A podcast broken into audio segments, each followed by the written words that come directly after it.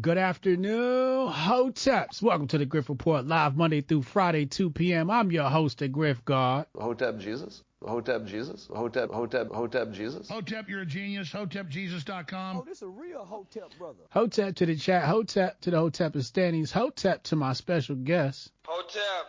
Today, joining me for the second time in Grift Report history, we have the intellectual, the multimillionaire, entrepreneur extraordinaire, Charles Haywood. Charles, what's up, man? Welcome back to the platform. Extremely pleased to be here. I always say I'm pleased to be here, but today I am extremely pleased. Why why today, uh, out of all days, are you extremely pleased to be here? Is it something special in your coffee or is it me? Uh, I, in all honesty, this uh, I do a lot of kind of um, eggheady podcasts where we repeat the same stuff. Uh, this is a bit off the beaten track for me. We got a slightly different audience, and uh, and and I enjoy the uh, the the change up. So, what are you used to? Geeks, you know, political people who spend all the time writing magazines that have circulation, and uh, you know, and I also the you know, we're, we're talking about no enemies on the right. The the right is a very broad thing, but it's very easy for people to shut themselves off in kind of individual walled gardens within that. And that's true for me too. I think sometimes I do that. Like I end up talking to the same people. Not that I don't like those people, but they all know each other and they all talk to each other and, and those they're great people. This is I'm not knocking my my friends, but you know you you got to broaden your horizons sometimes. Oh, absolutely, absolutely. We've got the greatest um, audience in the world here. Shout out to Hotepistan. Um, and and you you lead us right off into where I want to begin this because we're talking about no enemies on the right. And um, since our last um, discussion, I've um, gotten a chance to dive into some of your other podcast interviews and listening and trying to understand your point of view on many different things. And um, the the the the one thing that stood out to me the most was no enemies on the right. And the reason why it stood out to me most is because at one point, I think I would have agreed with you.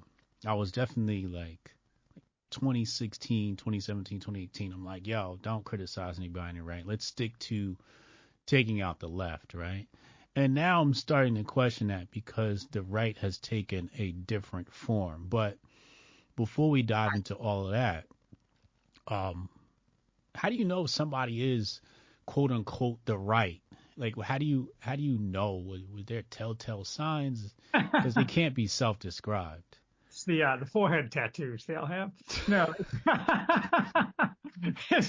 I, I define the right negatively. That is, by exclusion, when you're not on the left, you're on the right, which gives you a lot of breadth on on the right. And the left, I can define very precisely. Uh, basically, Uh, I can add meat to these bones. So basically, the left is the philosophy and uh, philosophy of the Enlightenment built around unlimited emancipation and total forced egalitarianism with the assumption of the malleability of human beings in the aim of building a utopia here on earth.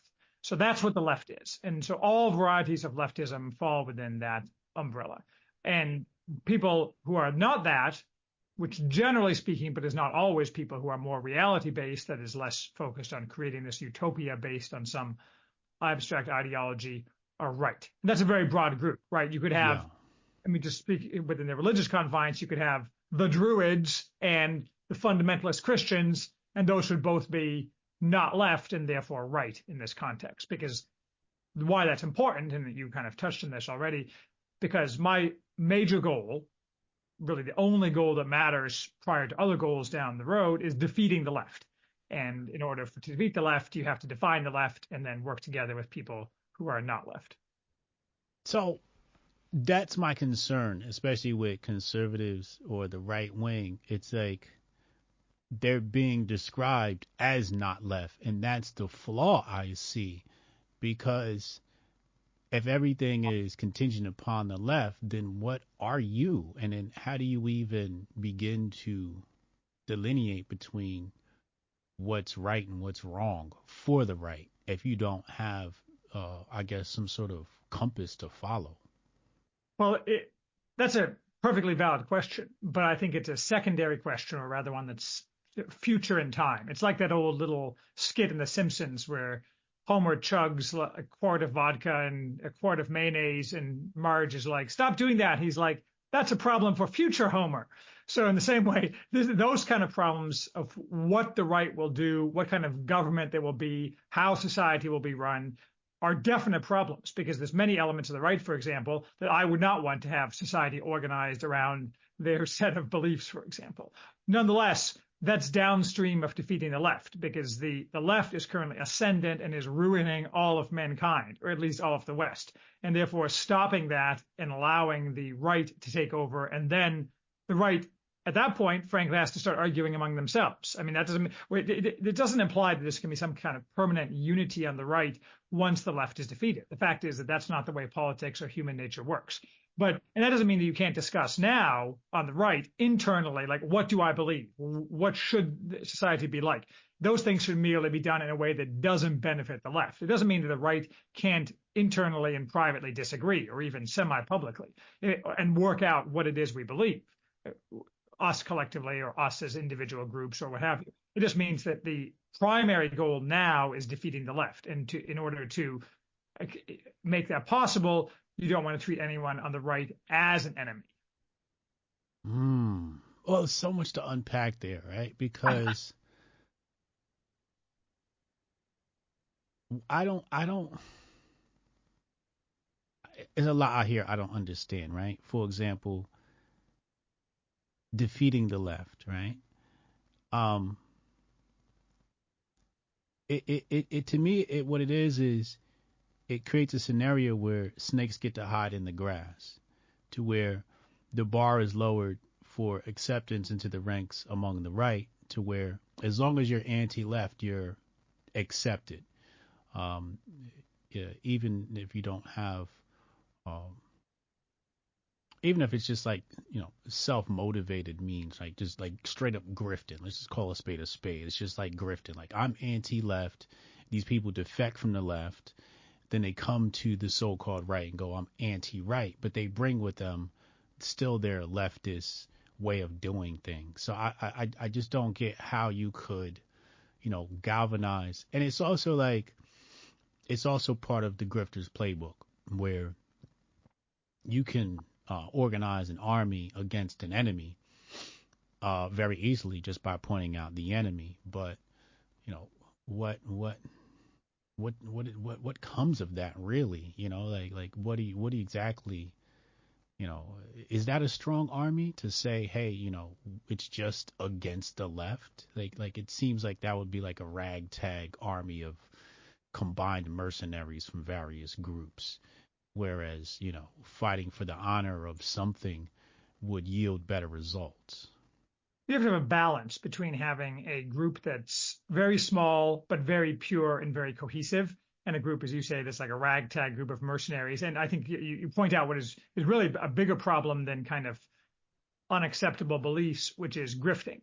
That is, there an enormous amount. I've been around the right, broadly speaking, for say 35 years, and uh, and the amount of grifting I've seen in that, like the left, much less focused on lining their pockets and much more focused on achieving individual meaning through political success. I, I probably more than 50% of the people I've interacted with over the past three decades are more interested in their pocketbooks than in actual success. So that's a huge problem. But that doesn't mean that you have to attack those people. That is the the point of no enemies means that you shouldn't spend your time beating up on these people, but it doesn't mean you have to associate with them. If you identify someone as counterproductive, self-interested, you know, having other problems, whether those are you know, being stupid, having personal characteristics that are debilitating, you know, having a disordered personal life that proposes risks because they're, you know, with banging other people's wives or something, whatever. You know, I mean, you, you don't have to, you just don't associate with those people. But you, the point of not attacking them is that when you attack people, the left benefits from that. And I understand that in the extreme, it may be necessary to disown people publicly. Uh, but I would say never for political reasons, only for mechanical reasons, like grifting or they're criminals or, or, or something like that. So uh, uh beyond that, though, the the balance is is always good. Like the balance of forces. You're the general. You're figuring out what the best way to defeat the left is. That doesn't mean you have to take every schmo who comes along you know, analogizing it to the real world, if some 350 pound fatty comes along with asthma, you're not going to be like, hey, it's my new special forces team, right? I mean, you're not. And so, in the same way, you have to be prudential when you're setting up your armies, metaphorically speaking, on the right. And that doesn't mean that means that you can exclude people from your armies for one tactical reason or another. Yeah, but it just seems like the right has no real generals. It has no, not even lieutenants. Like, if you were to name the top three people you would make generals of your army on the right, like who would you pick? Um, polit- current politicians, I would pick J.D. Vance and Blake Masters probably. Uh, as you know, Masters even looks like Julius Caesar, so you know that's that's a plus. and I, I'm uh, I'm a bigger fan than most people off the right of Elon Musk. I don't think Elon Musk is about if we move to non-politicians. I don't think Musk is go, uh, at this moment. Elon leader of the right. Uh, uh, my prediction is that Musk will become much more rightist and will attempt to destroy the regime because he realizes that he can't achieve his life goals without the, destroying the regime, and the regime will attempt to destroy him. So, uh, if I was a predicting guy, I would predict Elon as a as a right wing general. I understand that's a minority. What? Yes, yes, it's true. yeah, it's happen. Elon to me is control opposition. No, no. Uh, I think there's an element of that, and historically that was probably true to a certain degree. But uh, you can see the worm turning. It doesn't matter whether the worm's turning. My point is that the guy, you know, he's on the spectrum basically. He has certain very specific goals, and he has has come or is coming to realize those goals are impossible without completely destroying the existing regime which necessarily means placing himself in this place. That's just the way it is. That's my prediction. I can't prove that. I understand that's a outrighter position, but it's going to happen. I'll bet you money. Oh, all right. So Elon, Mr. Autonomous Vehicles, Mr. Satellites in Space, Mr. Brain Chip, like th- this is the guy we we trusted, like the guy that's literally creating uh Skynet from Terminator is the guy that we're saying is going to be the general, one of the generals for the right. Trust has nothing to ha- to do with it. You go to war with the leaders you have. And if, first of all, Neuralink is never going to happen. Autonomous cars, as I've been saying for years, are never going to happen either. These things are all pipe dreams. Musk's major, I, I understand that you know it, it, he, there's a con man element about Musk and has been for a long time. But the fact is that the things that really matter to Musk, the thing that the number one thing that matters to Musk is his goal of getting to Mars. And you can argue about whether that's a stupid goal or it's even possible, but the fact is he's obsessed with it. And he's built things like SpaceX for that reason. And he will be prevented from doing that unless he destroys the regime. That's just the way it's going to be. The Neuralink and things like that are sideshows. I understand that like if you could have that happen, that would be bad. And I agree with that, but it's not going to happen. I've been hearing for decades how these these biological cyborg type uh, advances are just around the corner and they never show up. It's like the Apple Vision Pro. It's all BS. You know, the Apple Vision Pro is a useless waste of time. What really matters is these things that are physical, rockets, Mars, you know, maybe the boring company. I don't know. But you know, th- these other things, autonomous cars, never going to happen. Strong AI, never going to happen total distraction and a waste of time. Why why do you think autonomous cars are never going to happen? Well, because because I've been told for years that they're within coming within six months and they never they never arrive. And if anything, they're they're going backwards. The the fact is that the it's become quite evident that the that autonomous cars are the kind of thing where so-called artificial intelligence simply can't push past the final 5% or so that humans can accomplish very easily. Like looking left and right at an intersection, you know, several hundred yards either way and analyzing all the data in in that. It just simply it, it's too much for so-called artificial intelligence, no matter how great the computing power. I mean, I don't well, know that expert in it, but it seems obvious. Well, if all the vehicles on the road are autonomous and they're linked to a centralized system, then predicting a crash would be much easier than a human would. That's not autonomous. That's like saying we could have autonomous cars if we embedded sensors in every road. And this, I mean, sure. I mean, if, if you networked all the cars, you, but that's not autonomous. That's just networked cars. I mean, you can do that in The Sims in 2002. I mean, that's a, that's just not an advancement. It's a, it's a, it's a way of changing your entire transportation network to a totally different model, which might work. It's not autonomous cars. What? How is that not autonomous? Because they're they're not making decisions that are taking place in the real world. The definition of autonomous is I non-human thing am operating in the real world in a way that does not require human control. What you're describing is merely a way for machines to communicate with each other under human direction with rules set by humans, very specific rules in order to avoid hitting each other and to maximize their efficiency and what have you. I mean, that, what would you, you call that? Let, let's say network driving. Yeah, I mean, but people in 1950 were imagining network driving. I mean, you know, it's not a new concept, but you couldn't do that because it'd be unbelievably expensive to replace all of the cars. I mean, again, you know, New World Order, if we make everyone get rid of their personal vehicles, so we only have like government issued taxis, sure, maybe. But I, I, I don't see that happening. But yes, you could do that. It's not just not autonomous cars. Wow, interesting. You, you seem very optimistic for our future, and and very trusting of Elon. This is this is quite a phenomenon for my for my world and my channel and my viewers because many of us over here are, are quite skeptical of Elon and Elon to me does not seem like a suitable general uh, for the right and uh, I actually don't see um, anybody suitable to be a general for the right at all. Uh, I'm not familiar with JD Vance and the Masters guy that you uh, mentioned, but I'll definitely take a look at him and, and see what they're up to. Um, but damn, this is that I I I wasn't expecting that from you. I I, I generally agree that there's a dearth of generals. I mean, they're probably are, but they're, that's always the case in these kind of late empire uh, scenarios because the people who are most talented tend not to be visible because they have no reason to be visible. Right. It's only when things become spicy that they have a re and they see that they can raise their own ambitions that they become visible. Napoleon's the classic example, right? He's like some random 23 year old artillery guy. And then he, he sees his opportunity to distinguish himself and then to keep seizing chunks of power for himself and ends up emperor of France, right? I mean, but no one ever heard of Napoleon before he began that rise. No one would have said that guy, just some schmo. Yeah. So, you know, it, it, uh, so a couple of things that just are contrary to how I think, right? So I believe uh, army should be um, fighting for uh, something other than um, the elimination of their enemy, right? Uh, for example, I always look at um, uh, Alexander versus Darius III, right?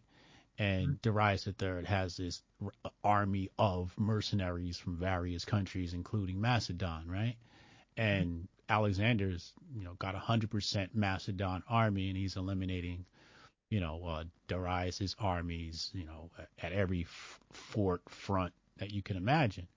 Um, and, and, and it seems like that theme sort of follows through in other, um, you know, great leaders, et cetera, et cetera. Um, so, you know, when you say, you know, uh, you know, the only unifying factor for the right or the main unifying factor for the right is destruction of the left, it seems to me that it just gives the left more power as opposed to you know uh, saying okay here are our tenets. Here's what we live by. Who aligns with this? And then defining your army based upon that and then going to take out you know other armies but you don't see it that way tactically that's i think that analysis is sound that is you're you're better off having an army that is uh, united in one way or another, whether that's you're all Macedonians or you all have the same ideology or whatever you're fighting for the nation or what have you. The fact, the problem is that the right doesn't think that way. The left thinks ideologically. That is, we have the set of ideological utopian principles that we want to implement, and that's what binds us together. The right never has that. And this is related to the problem, like leaving aside wars or metaphorical wars most people on the right just want to grill. They want to have their families. They want to chill out. They don't really want to spend their days getting meaning from political action. And that's always going to make you less strong than someone who gets up in the morning, has no family, but can get meaning from political action. So it's just kind of what the right has to deal with. And in America, the or the West more broadly, but let's focus on America. That means the right is composed of a huge, very diverse group. You know, there there is all sorts of people on the. It's just the way it is. Like it, it's different in in the past. For example, you know, the Macedonians, uh, uh, but there's many other examples of relatively small groups of people who have gone to war for one reason or another, and they're very homogenous and they're very successful. But that's just not what we are, and we're not going to be. I mean, you know, you, know, the right doesn't have any group that's big enough to be the group, which means we all have to work together because that's just the way it is. I mean, I, I, you can imagine a scenario where the right is an easily defined block where 80% of the people share the same religion, the same beliefs, and so on. That's an easier case, but that's not what we got. We just got what we got, and we have to deal with that. Yeah, yeah, yeah. Uh, that's true. Um, hmm. So when I first started taking a look at this right, this thing called the right, like you said, you got 25 years over me in this thing. I've only been in this maybe five or six or something like that. 2016, 2015, where I discovered what this thing called the right was. And to me, it just looked like white niggas. Please excuse my German. Um, because I'm like, oh, you guys are, you guys literally sound exactly like the black community when they complain about white people. It's almost verbatim. And um, Lauryn Hill had pretty much the same perspective I had, where it was, let's remove the the left or let's remove white people from the equation completely. What would you do then, right? So for the black community, it's about you know uh, building distribution networks and creating our own uh, lines of communication and lines of food and you know sources of food, et cetera, et cetera. Um, policing ourselves, managing ourselves, you know, that sort of uh, independent creation. So when I looked at the right, I thought that would be uh, the thing that made the most sense. Google is censoring, make Rumble. Uh, you know, uh, the dollar sucks, you know, move to you know, Bitcoin or create your own cryptocurrency. The AI is woke, Gab creates their own AI, right? I always thought like building your own systems and your own way of life and and separating yourself from the systems created by the left made more sense than trying to uh, annihilate the left. No. Uh, I think that's true in the abstract. Again, it's kind of like your other point about the ragtag mercenaries. It's true in the abstract, but the problem is that twofold: that the extent you develop a parallel society, as the left gains ever more power, they'll exert ever more power off that power to destroy these parallel societies if they are in any way truly successful. If they're marginal, they're not going to, but they're ultimately going to going to destroy those uh, those societies. Uh, so simply building a, parallel society isn't going to work. At the same time, the goal of the right isn't to attack and destroy the left per se. I mean, again, we keep talking about metaphorical wars. That's not what we're talking about here. We're talking about a group of people who should be taking those actions to be coherent and should be attempting to defeat the left, but largely the left will ultimately be self-defeating. I mean, I'm always talking about regime fragility, but left being fundamentally anti-reality will eventually reach the end of the road. And then the, the ideology will be discredited. And then the question will be how unpleasant a process will that transition be? But building up alternative networks isn't a way like Gab or whatever, isn't a way for people to wake up one day and say, now we're going to attack and replace the left's equivalent. It's, we should be doing those things, but off themselves, if they're too successful, they'll be attacked. Their primary goal, their primary role is to act as the, you know, substructure or infrastructure or whatever the, there's a word I'm looking for, but uh, for when the new society needs to be created. That is, when the left left-run society fails, these groups will be able to step into the breach. But again, if in the if in the interim we spend all our time attacking each other, and that just helps the left maintain their power, and it helps and prevents us from building these necessary structures. I looked at uh, attacking enemies on the right more as a purification and a distillation, you know, getting rid of the bad actors so that the strong and best actors and generals could rise to the top and be seen, as opposed to saying, oh, this will make the left stronger, right? I think this is more about making the right strong by saying, you know, here are the proper individuals to follow. here are our generals. Um, here's what they're saying, you know, should be the proper way to move forward, and in, in moving like that. Well, internally, I think there's certainly a role for for again excluding people or recommending that people follow one person rather than another.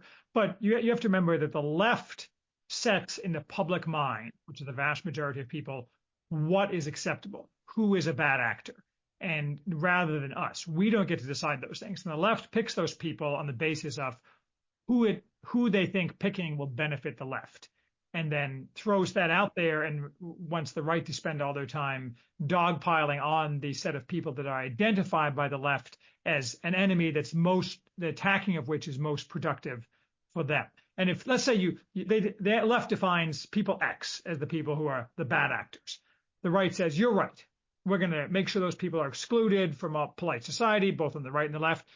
When that accomplished, the left will merely identify a new set of people now you have to destroy these people, and then the, it's a never-ending. But, but why do we have to destroy the people that the left? Because the people that the left says are bad actors, I don't even think about. I'm thinking about you know other people um, that exist on the right that need course correction. You're yeah. probably more independent thinker than most people. Most people will will ultimately take their direction from what the media narrative says are the bad actors. It's like these like a couple days ago there are these guys in Nashville running around carrying swastika flags or whatever. I don't know anything about those people. Probably who knows? But that's an attempt of a media narrative to say, instead of talking about the left today, we need everyone to say how terrible it is that people with Nazi flags are running around Nashville. So, I mean, and yes, you may say, well, this is bullshit. I don't have time for this. We're going to talk about what I want to talk about. But you're not the average person. The average person is like, oh, I want to show that I'm a good person. You know, I must spend the day talking about Nazis in Nashville. It kind of rhymes. It alliterates. you know? So most people let do in fact let the left determine for them who are the enemies they need to attack, even on the right. But I don't see that though. It seems like there's a there's more of a shift to independent forms of media, right? Like you see, um, you know, Rumble streamers are getting uh, way more views than the mainstream left. Um, and that's just on Rumble, right? And they're getting more views than the people on YouTube and the news channels. Um, Joe Rogan, for example, is getting number one in the world, right? And he definitely doesn't represent leftist ideologies. So it, it seems to me that people are not choosing what the left is giving them, and they're looking for more independent uh, media. I think it's moving in that direction. I mean, Rogan got what 250 million bucks on his latest re-up or something. I mean, yeah. you know, real money last I checked. But I think we're far from getting there. I think there's more, a lot more independent voices than there used to be, and they're listened to a lot more. But I think the vast majority of people are still in that kind of, you know, not to overuse the analogy, that kind of matrix where, you know, when when the it's like I occasionally use the Edge browser uh, because I, when I'm doing something that I use Brave normally, but I use Edge if I have some reason to go to a different browser, and it always comes up with like I guess it's MSN's homepage or I mean the like combination of far left and low IQ messaging that comes up with their the different news articles and stuff, like it always astounds me. Like I have to go like wash my face off out with bleach afterwards. And so most people are just bathed in that stuff and they're not going to Rumble. Yes, more people are and more people listen to Rogan and so on, and that's great.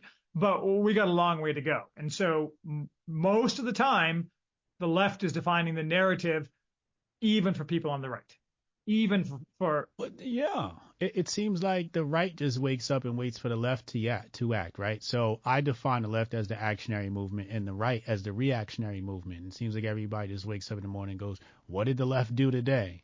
Right? When you could have woken up and said you know study your bible verses here are 10 tips to homeschooling and you know, uh, you know, hear your gun lessons for the day and completely ignoring what the left is and sort of, you know, uh, driving home what it is that you believe in. I, I, I find it, you know, to follow behind the left, it seems like the left is pulling the strings on, on, on everybody because we're always reacting to it. Um, even the attacks, right? Even the attacks from the left, it, it to me, um, they're impotent, right? Like the left has, you know, laid out attacks on me and um, it seems like the only time that those attacks are potent are when you actually acknowledge them. The left is a huge joke, and they really are pulling at strings to try and attack some of us. But it seems like every time they do something, we feed it. We feed that beast. Oh, it's funny you should say that. There's a, there's a uh, there's some Antifa, like literal Antifa guy in Portland who's a stringer for the Guardian Online, uh, which is a far left wing British newspaper, which has an online American presence, and he keeps writing articles about me, uh, which is fine. I don't care because the guy just you know whatever. I ignore them. And but the the, the weird thing is that like I get no extra traffic when he writes articles. Like literally nobody cares. I think like three people are reading it. So I could like go out there and say, you know, you're like a low IQ Antifa tool, which is true, but it just be like it's reacting to his kind of like dumbass articles. So, right. but I do think that you see, even though X Twitter has certainly improved, you see the dynamic that you outline a lot on X, that people on the right respond every morning to whatever it is that they see the left outrage as. So I try. I mean, I've been trying to get more and more off uh, off Twitter, but like I'm very careful, for example, to stay off the news early in the morning. I get up and the first thing I do is I do my prayers, right? Because if you get on Twitter first thing or even on the news first thing, you know your your mind is shot, right? Shot. You need to be focusing on. You know, yes, it's true that we have to fight the left, and that's an eternal battle, and so on. But there's other things that we on the right just do a bad job of focusing on. Um, and I think you're right. There is that is to a large extent dictated by the left's desire to sap our energies or something. Yeah, I you know I think that the left only has control over the boomer generation and university level. Outside of that, I don't think they have much control at all.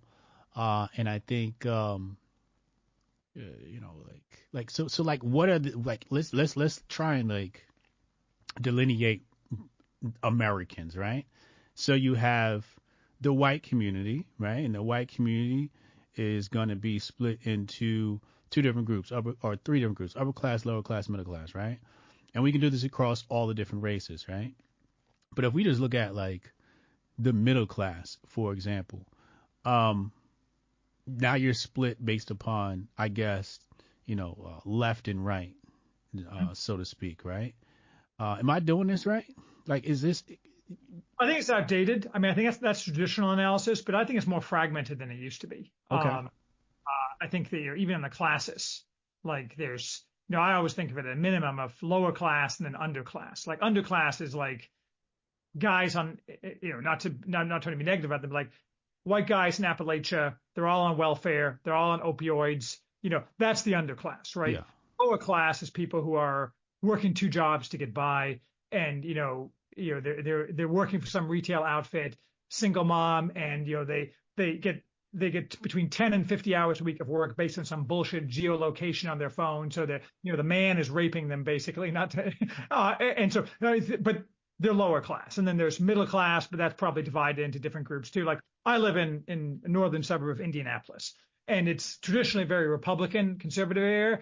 But like now, a whole bunch of the middle class people are shit lips, and so it's it's changed a lot. And I would say like even the areas that I know, there's a lot more fragmentation than just left and right, even among the middle class. There's there's subgroups and people who care more. There's there's lots of white people, not white people. These are Indians and Chinese, for example, are a big thing here as people move in for the the biotech jobs and so on. So eh, this kind of goes back to what I said earlier that America is an extremely fragmented place, and you can break right. it any any number of levels. I just see that this left-right divide is the most crucial one for whether in say 20 years we're a flourishing society or a shithole society. And you know, the only way we can be a flourishing society, even with all the other differences that we have, is if we get rid of the insane ideology of the left as a dictating force for society. Not that all the leftist people get thrown out of the country, though that's probably necessary for some people, but that th- their ideology is discredited. In the same way that I, oh, sorry, go ahead. In the same way, what? I always give the example of the uh, there's a Roman mystery cult that was popular among soldiers in the late Roman Empire, the cult of Mithras, which is bull worship, which people don't really know a lot about because it was a secret society by definition. But I always say that we need to make leftism as discredited as the cult of Mithras, like something that happened a long time ago that it was kind of stupid and nobody does it now. That's what people should think of leftism as, because leftism is a relatively new philosophy. Because if you describe this leftism to someone in 1700, he would be like, what are, you're just insane. I mean, what, what, are we talking about here? I mean, they, they would they would have no comprehension. They might have recognized generally that it's kind of like Eve and the serpent in the garden, kind of you know, offering people emancipation and egalitarianism, but they wouldn't have thought of it as a political philosophy. We just need to get back to that place where everyone thinks leftism is stupid. How do, how do you how do you defeat leftism, uh, the ideology of leftism? I think leftism will will largely defeat itself by bringing Western civilization crashing down, causing it to be rebuilt along realistic lines that recognize you know the limitations and strengths of individual men and women, not based on some insane set of ideology that's totally anti-reality. So we have to go down, go up, unfortunately. So if if the left is inevitably going to destroy itself, why not take our time to clean up the right? Because the left doesn't. First of all, it's better to have it destroy itself sooner rather than later. Uh, and so if you can push it along, that's certainly beneficial. And you can argue about the best ways to, to push it along. But if you, the, the left is weirdly historically capable of perpetuating itself in a way that suggests that I may be over optimistic. And I, I return to my core point, which is that if the right spends its time cleaning itself up, that's only going to benefit the left and allow the left to continue to perpetuate itself by eh, dictating to the right what it has to do in order to benefit the left rather than than allowing the left the right to act in a way that's detrimental to the left. All right, let me give you my outlook and then we can come back to this. So the reason why our society looks the way it does is not exactly because of leftism. My idea is that it has to do with the fact that everybody's just living too good. The standard of living is just way too high in America. It's just way too easy. You don't find transgenderism, you know, in some backward country. People are too busy trying to figure out how to live, right? So it seems like something that comes out of a society where um, there's not much, um, not much shaming done in the culture. We completely removed the concept of shaming and, and demonize shaming and it's just too easy to survive. And it seems like what we're moving to is uh, even more convenience.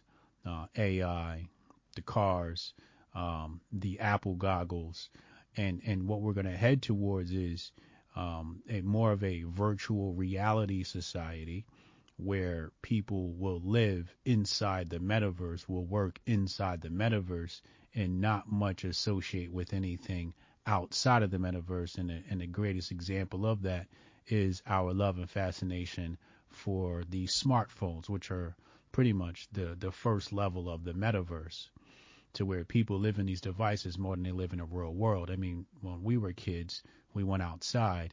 Today, you'd be hard pressed to find kids outside riding their bikes, whereas back in the day it was always you would see some kids riding their bikes. So we've already reached the first level of metaverse. This next level is when you know, you have uh, the goggles, and then after the goggles is the brain chip, right? Elon's brain chip.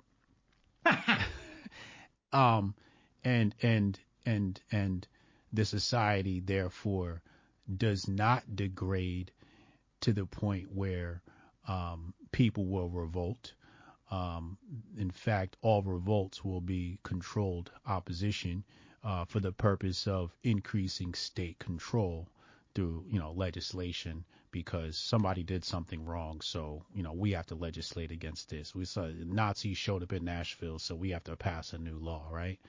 Uh, all these sorts of situations, and and the left technically does not exist. Really, what it is is there's it's a combination of the left and the right, to where uh, the left uh, sort of carries out uh, the duties, and the right um, feeds it with their with their energy. And at the top of it all is the control structure, or I like to call the control design, uh, the control designers. And really, what it, what they're trying to do is just move us to a place where um, we're just batteries, like you would see in the Matrix. You don't see that um, playing out. No, I think the I think elements of that are are definitely true. That is the the wealth and ease is a huge problem. And it, but it's not so much tied to leftism. That's been a problem throughout history with successful civilizations. Right. Wealth and ease followed by feminization, and feminization is a huge problem for societies, and technology makes it worse because yeah. technology it's more ease and comfort, and that's inherently feminine coded. That is, men don't seek uh, a society that is organized around ease and comfort is inherently feminized, which is extremely destructive to a civilization. So I think the left is an add-on to that problem. That is, you can have a, a society that has real problems that has no leftists in it, because there's been plenty of societies like that before. And that, that's a huge problem. And Venice is another example, like later Venice, as they were very successful, got very rich, went downhill. I mean, this is a, the, the Greeks were writing about this, this cycle, the anacyclosis, the cycle of regimes, which is more of a political organization thing, but it's definitely tied to the wealth and, and the things that that brings along and the loss of virtue fundamentally. So, but I don't think working where, where per companies, I don't, I reject entirely the concept of designers. I think all of this is, I don't think there's people pulling the strings. I don't think the metaverse is coming. I don't, I think that if you tried to have like a ready player one metaverse kind of thing where everyone was living in VR, society would just Im- immediately fall off a cliff. I don't think you can run a society for more than like three weeks that way. I just don't think, I think it's so anti-human and unnatural that people, society would just collapse of its own accord in the sense that food would stop moving, people would start doing insane things like overt rebellion and and what have you. Nor do I think there's a bunch of people who are pulling the strings, that is designing these set of things uh, in an attempt to reach some kind of overarching political goal. I think the left's actions are coherent, but they're all emergent properties coming out of common common ideology and roughly common goals. No more than that. Well, like I, I look at food being the, the, the lowest problem because food is just uh, an assortment of chemical compounds. So, you know, they could stick the shit into your veins and pump it into your body and you'd still enjoy the matrix, right? You'd still enjoy the metaverse. This is like the extreme level, some brave new world type shit. But, right? that that uh, that that is a possibility. Pumping sugars into people's into people's veins, where does the sugar come from? I mean, the sugar comes from plants that are grown and have to be processed and controlled. And you're right, you can do that industrially and they could control that and so on. But it, I think that's harder than people think. To control people, control society at that level requires an amount of discipline and competence that is simply lacking among the people who are in charge today. Well, Maybe, yeah. I, I I guess I can see your point with that. Uh, although I just see a lot of that stuff being handled by machines, and you know um, that would make things a lot easier. Um, Uh, mass industrial plants where they have hydroponics or indoor plant, like you know that stuff is probably really I've easy to manage. I've run a factory, and if I, if I used to describe business in general, but running a manufacturing business in general as dealing with a constant series, constant rolling series of little disasters. Uh, I, I think people understate how easy it is to run an advanced, interlocking, complex industrial society, and it's even harder if you're trying to trying to control the populace in, in the way you described. I don't dispute that, that, right now they're doing an excellent job of controlling people. You know, weed, porn, free money. You know, it's a problem. I'm not. I'm not saying it's not. I just don't think it can be taken any farther than it already has been. Basically. Really. I think the, they you're going to get diminishing returns and then negative returns to the regime's attempt to impose this thing on people. But go, that goes back to what you said earlier. I'm the optimist, right? So I can prove any of this I mean, maybe Elon really will turn out to be a, you know, what's the uh, what's the uh, villain from Transformers? Uh, who's the guy? Who's uh, the, uh, uh, uh, Megatron. Yeah, Megatron, whatever. So maybe he'll turn out to be Megatron, and it'll be terrible for all of us. So I could be wrong. yeah, I mean, I think a part of it is like, do you believe in a population control agenda? Yes, in the sense that the the Yes, I mean, but I think that we're doing that to ourselves without them having to do it. That is, the the population drop has, and I've I've written on this a couple times, but the the population drop in the West long predates the uh, the kind of modern direct attempts to reduce the population. Uh, and I think most of the the West and really the whole world, and I agree with Elon on this. The, I was saying it before Elon, just for the record, that the that the biggest problem we face is underpopulation, not overpopulation. Nonetheless, I agree that they want to reduce population, but I think that's happening without them uh, doing much directly, simply as people choose to have fewer children, and that's extremely bad for Western society. Well, I think they push it out in two ways. One of them is feminism, and the other one is through the rainbow agenda, where absolutely you push more people to be homosexual, and therefore they don't procreate, and, and then you get, you know. Uh, I think it's secondary simply to people. Well, it's definitely true. It's secondary to people you know, auto- autonomic individualism. I want to lead my life to the fullest, and children crimp that.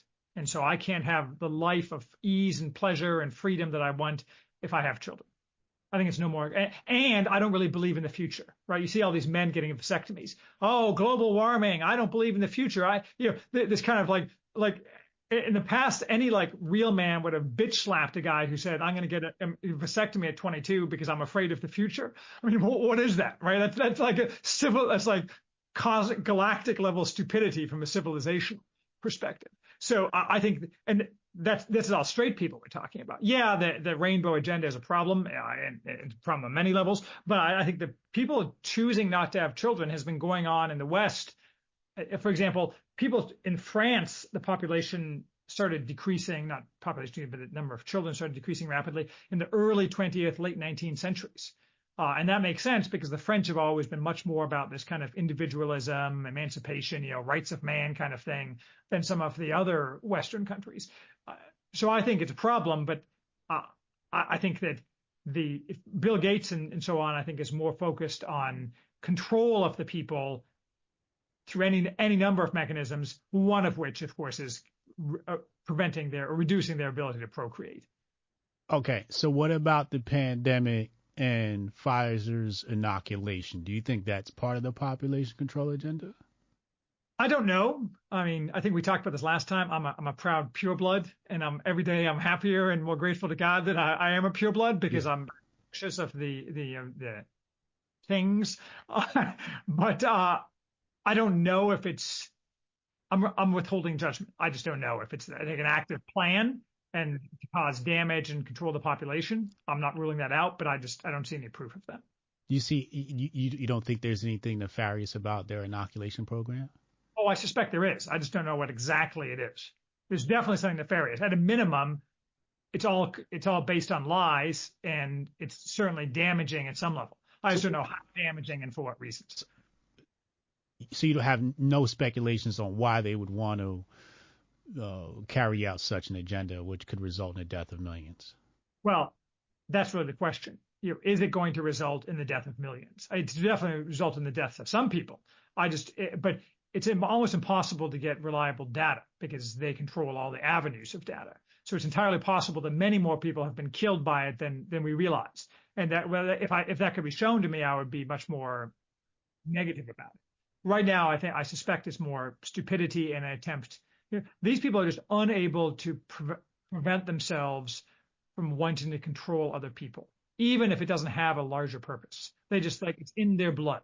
So they, they can wake up one morning and say, the classic example of this is nobody should wear a mask, and then the next day everybody should wear a mask. Yeah. It wasn't that they had some underlying reason for masks or no masks. They just decided that everyone else had to obey them, and they were very, and the more you pushed back, the more violent and aggressive they got to force you to do their will. Mm. I agree with you. There's a real possibility that that's laying the groundwork for something that's more overtly damaging and controlling. I don't think that's likely to be competently executed. But as far as the specifics of the inoculation go, I'm withholding. Okay, so on im1776.com, you said, if we begin with the end in mind, we see that any firepower directed at the right is necessarily antithetical to the goal of destroying the left. Any contentious discussion with those on the right, wherever exactly they may fall on the spectrum of not left, should instead be done privately and strictly tactical. But attacking them publicly serves to make it harder to reach our end, right? And this is sort of what we were talking about before, where how does one pull somebody's coattail they have no access to? You know, for example, you know, some notable person like Elon Musk. Like, I don't have a way to reach out to Elon Musk, pull his coattail, and say, "Yo, bro, you moving the wrong way." it doesn't did, did I have to resort to saying something on my platform or saying something on the X platform or anybody else I disagree, disagree with, but I think there's a tremendous amount of discourse that could be um, hindered uh, with the philosophy of no enemies on the right. Uh, how so? Like how can? Uh, well, like I said, you know, um, when I look at the right, I see a ragtag bunch of people who are my enemy, um, mostly because they act like the left. Um, you know, right now there's a huge growth in the right where they're now complaining about racism. And I'm like, wait, I thought that's what the left did. Like the left complained about racism. Now you're complaining about racism. So it's just like the left and the right have switched or the, the right has become the left. And it's just like, so if you've become the left, then you're not the right, which means I have to destroy you too. Well, I give the example of the so-called intellectual dark web. Yeah, you remember these guys like James Lindsay, and there there are a bunch of these people who were prominent a couple of years ago who were kind of recovering leftists. So they were unhappy with how far the left had gone, and so they now were kind of on the right, and they were named the intellectual dark web, and people wrote articles about them and so on. But those people were never on the right. They were basically always leftists who were just uncomfortable with how fast the left continued to move leftward. So those people aren't on the right and they're enemies. And that's just the way it is. So maybe the group that you're talking about isn't really on the right because they're fundamentally leftist. If you are fundamentally a leftist, you're not on the right. And so that, that fundamentally makes you an enemy in the context that we're talking about. But I see like some of the most prominent figures that are not leftist, they are right wing, that are online now complaining about racism. Like ODI and oh, look at this headline. This headline's racist. And um, Democrats in Chicago are giving money to black businesses to serve illegal immigrants. This is racist. Right. The, the Democrats are the real racist, uh, you know, line is, is an old and, and hoary one. Well, but I don't think complaining about that makes you leftist. I think it mostly makes you stupid. I mean, it, it, that is, it, it is true that the the left is racist in, in many ways because there's a large amount of uh, anti-white uh, ideology behind certain segments of the left. But complaining about that doesn't make you uh, make you leftist. It means that you're spending a, your your time in a in a unproductive attack on the left because pointing out to the left their hypocrisy is never an effective strategy. But I don't think that makes you leftist if you're complaining about racism per se, because left isn't defined by what you complain about or what you even what you care about or focus on, but by what your underlying ideological premises are. And the people who are saying that don't share the left ideals of emancipation, for example. That is, they don't want everyone to be uh, uh, free of all unchosen bonds. And they don't share the left premises of egalitarianism. They don't want everyone to have forced equality. They would say, therefore, meritocracy. I have some skepticism about that as well, but that's that's a different topic. But they don't share the premises of the left, so I don't think those people are leftist. Okay. Now you said you said I don't see why do you think they're enemies? Because they're not productive and they're like you said they're stupid right? So just like if I look on the right wing and I see a whole bunch of people that are unproductive, therefore you are waste, you are fodder, you must be removed and dismissed like a, a malignant tumor. Because not, why why not just ignore them? Why, why not just ignore them? Well, that's my premise for the left. Why not just ignore them? because they control everything and they they make your life worse. Like every day you wake up and you live in a leftist run society. Yeah. These people who are on the right who are useless and stupid, you know, why spend the energy excising the tumor? Those people, if those people, if you never heard of those people again, if they never interacted in your timeline again, it would make no, well, your life would improve, but it wouldn't it wouldn't change your life in any material way. It would improve because you would be less irritated. But the the left ruins your life every day in a myriad of material ways because you are bathed in a leftist society that is run in ways that harm you and yours. And that's the difference. Yeah, but if those people on the right are feeding the left with their stupidity, like like like if the left says, "Hey, the right wing is racist," right? and then the right wing pops up and they actually do or appear racist, right? Like waiting till MLK Day to castigate MLK for his association with short association with the Communist Party. It's just like, wait, like you are like literally handing the left ammo. well, but it, it, sure, I but I think that that makes them. Yeah, And perhaps a better example is people that, who are relatively small fragment of the right. But you, you there's I don't think there's more than like 10, but like actual white supremacists. There are some people out there, right? And they're not left. They're right because they're not left. Uh, I prefer them. Well, but uh, I, I think that they're damaging in exactly the way you outline. But therefore, no, the, the, the, the, white supremacists are much more pleasing than what I see on the timeline. Oh, maybe. whatever, whatever this group is, just ignoring that is they're they're only benefiting the left to the extent that they're given attention, and the left uses them to advance their goals because they can give the attention because they control the narrative. But if we add to that, that's just helping the left. Just ignoring these people is the way to go. That's what the mute and the block buttons are for, right? So you right. just don't interact with these people. You know, you have an audience, right? You want to reach that audience, the people who want to learn from you, advance with you the things that you care about.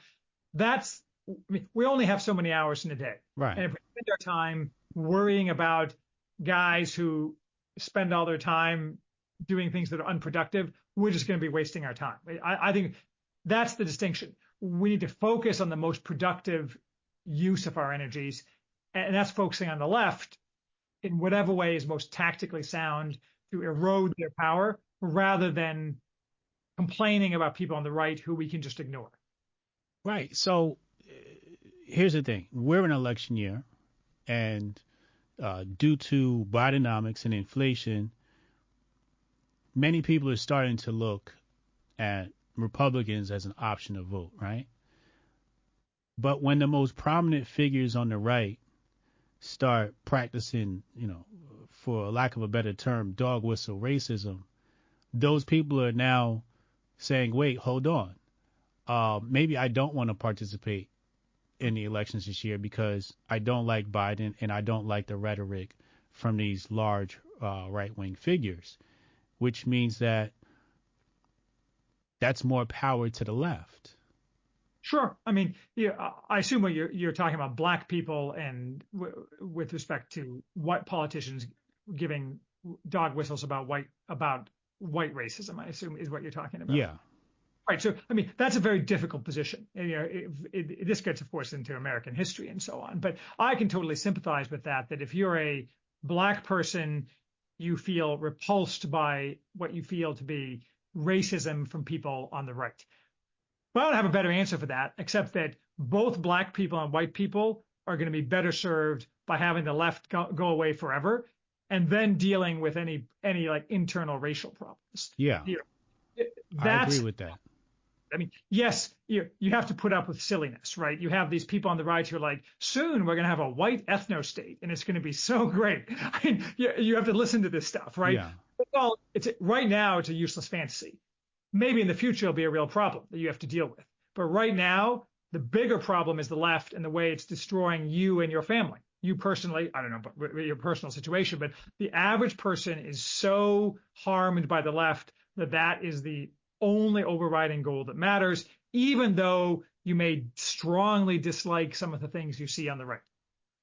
But that's me, right? Like like you said earlier, I'm an independent thinker, and most people aren't privy to the information yeah. like like you are. They're not thinking like you and I are. So me as an independent thinker, when I'm speaking to the hoi polloi, and they go, "Yo, look at this. This is what you want me to vote for?" It's it's it's kind of hard. It makes my job harder to say, oh, just ignore that because we got to defeat the left. Like people aren't thinking like that, right? And, and that's what you were saying before, where the vast majority of people are just going to go with whatever they see. And if they go on a timeline and they see, you know, this rhetoric from the right wing that's pulling, you know, you know, crime statistics.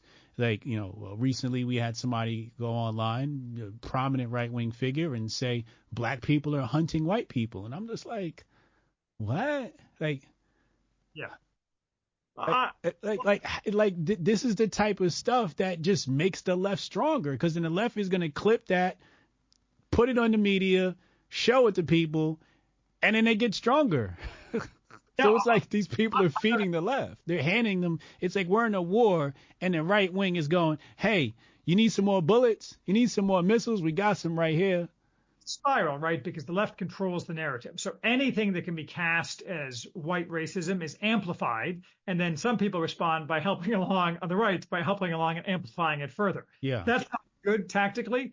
I don't really have a great answer to that, except that, you know, you need to work harder to, to convince.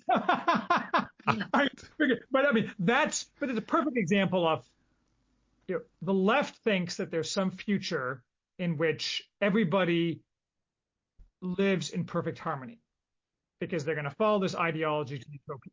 But the Yeah. fact is, never going to live in perfect harmony because people are always going to find ways to be divisive. Because, and I've said this for a long time, that most, a great deal of human bad behavior is caused by the desire to feel superior to other people. And that's inherent, it's pride, right? The ancient sin, the original Christian sin, that the, not the original Christian sin, but the, the cardinal Christian sin, you know, that's always going to be with us. We just have to deal with that and you know, recognize that getting caught in this loop of, you know, you're racist. Now I hate you. I'm going to go work for the left. And then people say, well, look, you're working with the left, so I hate you even more. You know, you get, you get into this cycle.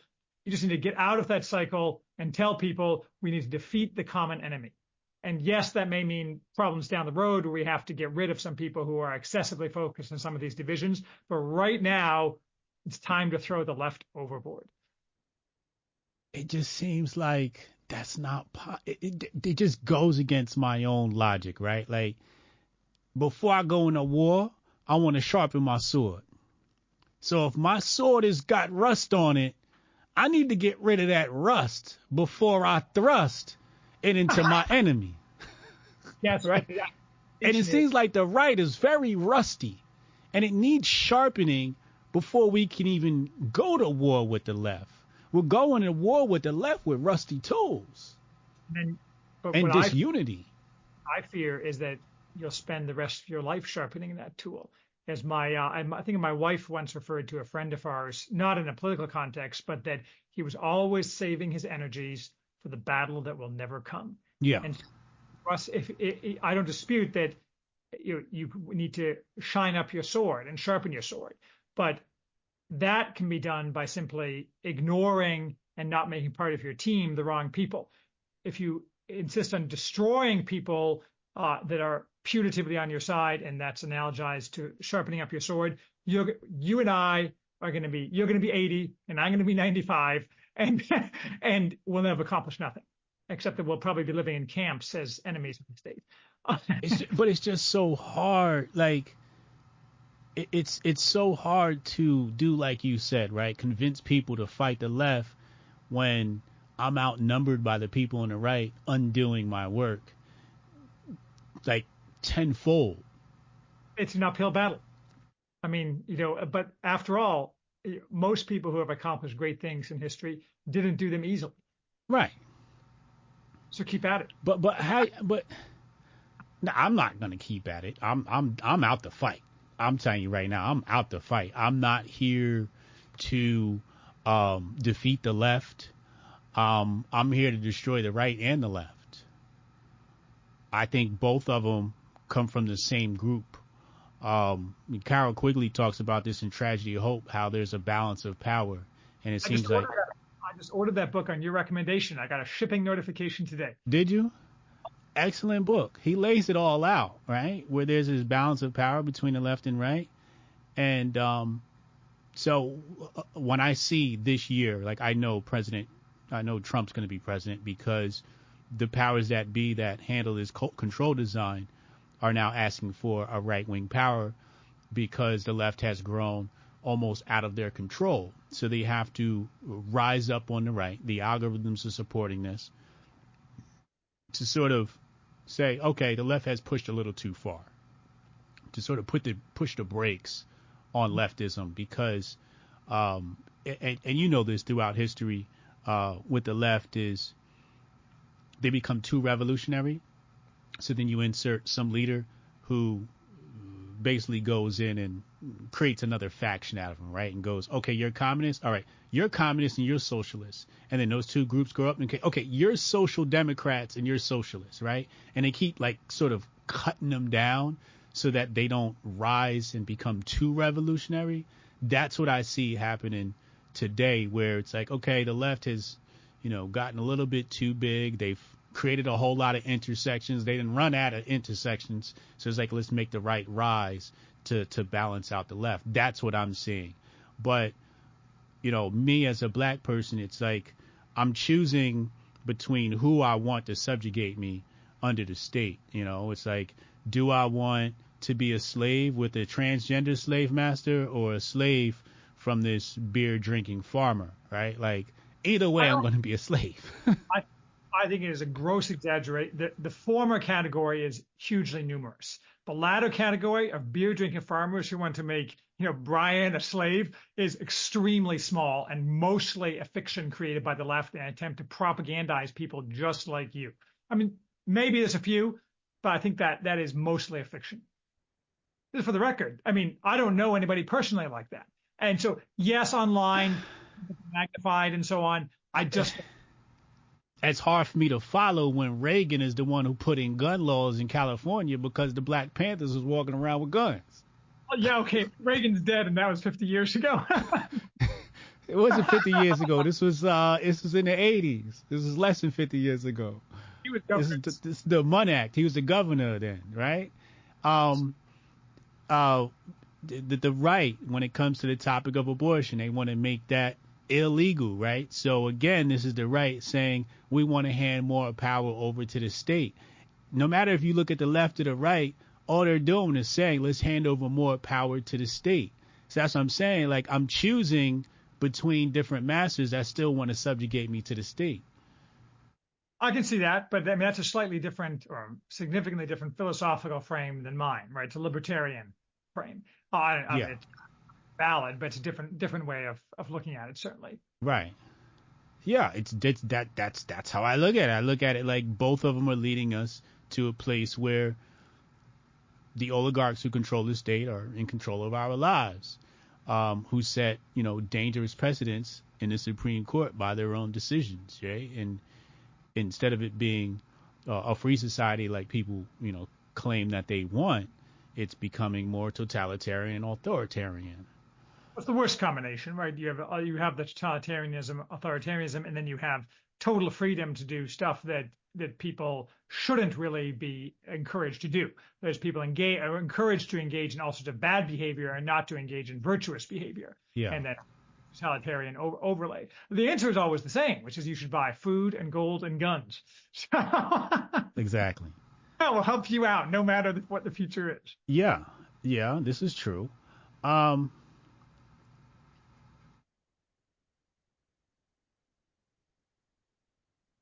so here you wrote, if he is, by some mischance, forced from a position after detailed proof of some extremely nasty behavior, he will immediately be offered another tentacle of the left Leviathan and continue on his merry way. Um, you're talking about this guy, um, Dreher? Yeah, the, not in that passage. I mean, he's not he's not leftist. Dreher, uh, Rod Dreher is a is a supposedly conservative columnist who uh, who attacked me at one point. Uh, oh. the, that was the origin origin of this this entire discussion. Uh, but he, it, what I'm talking about there is the is that the someone who's attacked on the right and excluded from polite society because you know excised as a cancer, like you said, frequently can't get a job at all. Whereas someone on the left who's thrown out of the left for some you know, extreme behavior, like yeah. some children, he's always finds a new job, you know, richly rewarded. You know, the left runs a patronage network. Many people have pointed this out, like the good old boys who are a podcast crew. Uh, the, the patronage is a huge thing for the left. And so they're always able. So when you attack someone on the left, it's very hard to harm that person personally. But if you attack someone on the right, the personal effect on that person and his family tends to be much greater. That that was the point I was making there. Dreher is a, a, separate thing from that. It was just the original frame for the discussion. Okay, I got you. I got you. Man, I am so lost now. I thought I was going to come into this conversation with some clarity, and I'm more lost than ever. I failed then. I am a bad person. I apologize. You are a terrible person, Charles.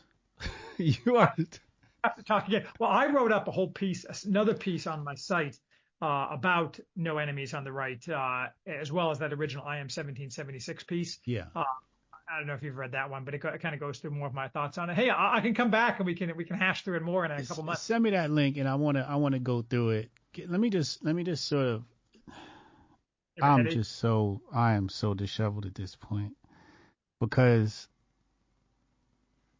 there's it just seems like there's so many contradictions here. We got to fight the left, but the, the I think that's the main contradiction for me. It's like we have to destroy the left, but the left is going to kill itself. But we want to help that along, right? Did I get that right? That's that's what you're saying. You want to help help along the inevitable. Acceleration. Um, what's that? An acceleration, which would lead to the destruction of our society uh, well, before we can uh, go down before we go up type situation, right? You will have to. But ignore the enemies on the right. That's so hard because it's like, how do I fight the left when the right's are fighting me too? I'm getting stabbed in the back while I'm trying to fight the while I'm tr- while I'm trying to fight the left. There's no unification. I don't see how it's possible. It, it to me it just seems like you gotta. Harry Truman said, uh, though I don't think it was original with him. I've seen this attributed to Calvin Coolidge too that if you see 10 troubles rolling down the road toward you, nine of them will, will have rolled in the ditch by the time they get to you. So I think by the same token, you know, everybody agrees. We were talking about this, I think, before actually on the air that, you know, time is accelerating. All sorts of things are happening. Everyone predicts 2024 will have all sorts of happenings. I mean, maybe we're spending too much time overthinking this. You know, what we have to do and what we have to react to will probably be revealed to us. So too much agonizing over what it is we should do in the abstract may be a mistake. I think you should have a philosophical frame, and yours and mine is different in some ways. I mean, yours seems to be more libertarian, but what we have to do, I think, will largely be, or what we have to react to, will largely be dictated to us. Because last I checked, you and I don't control history, unfortunately. yeah, this is true. This is true. So we will see what happens. You know, we can schedule, you know, February February 2025, and we'll see. Uh, you know, we may look different, more gray hair. Um, it, my my biggest fear is that the the left has implanted agents on the right to steer us in the wrong direction to where we think we're actually fighting the left, but really we're just feeding the machine and making the machine stronger. Yeah, I mean, I'm sure they've tried. I'm sure there's some of that, and I think that plays into one of your earlier points, which is that you may not not you, but people may not be agents of the left, but if they're grifters, they'll go and do go where the money is and do what the money says. Yeah. So, the left has lots of money, so that's a problem. I don't, I don't dispute that. All right, last piece here. What am I supposed to do as a black person when the right wing is choosing to push out crime statistics and push out a narrative that they're being attacked by black people, they're being hunted by black people. Should I just ignore that stuff and just say, hey, you know, they're stupid and just focus on defeating the defeating the left? That yeah. that that sounds crazy to me. Right, but you know, this is the um, what's uh, the old Latin phrase, cui bono, who benefits, and so who benefits from a focus on on this. The, the left benefits because it, incre- it, it uses the, these things are amplified in the narrative. These you know, racial disputes in order to benefit the left because they create division among people who otherwise have a lot in common. Yeah. Like last I checked, you probably weren't hunting white people. I haven't been hunting any black people lately or ever, just for the record. And so, and, you know, we have we have a lot more in common, even though we have, have some differences philosophically. You know, probably we like different foods, whatever. Uh, you know, uh, but you have to remember who benefits from that focus. I don't dispute there's a black person. That's probably pretty hard, simply because for historical reasons that you you you necessarily view the world differently as a black person than you do as a white person in America. That's just the way it is. But I think ignoring the kind of chattering, unimportant voices who are amplifying those things that it could be perceived as racist or are racist is the sound tactical thing to do as difficult as it is.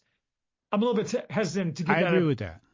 I, I, I definitely agree with that. I did a presentation on this last week where I said, you know, part of the control design is first the the right wing, you know, uh, reacts to the things that the left has created, and it looks like racist dog whistle, right?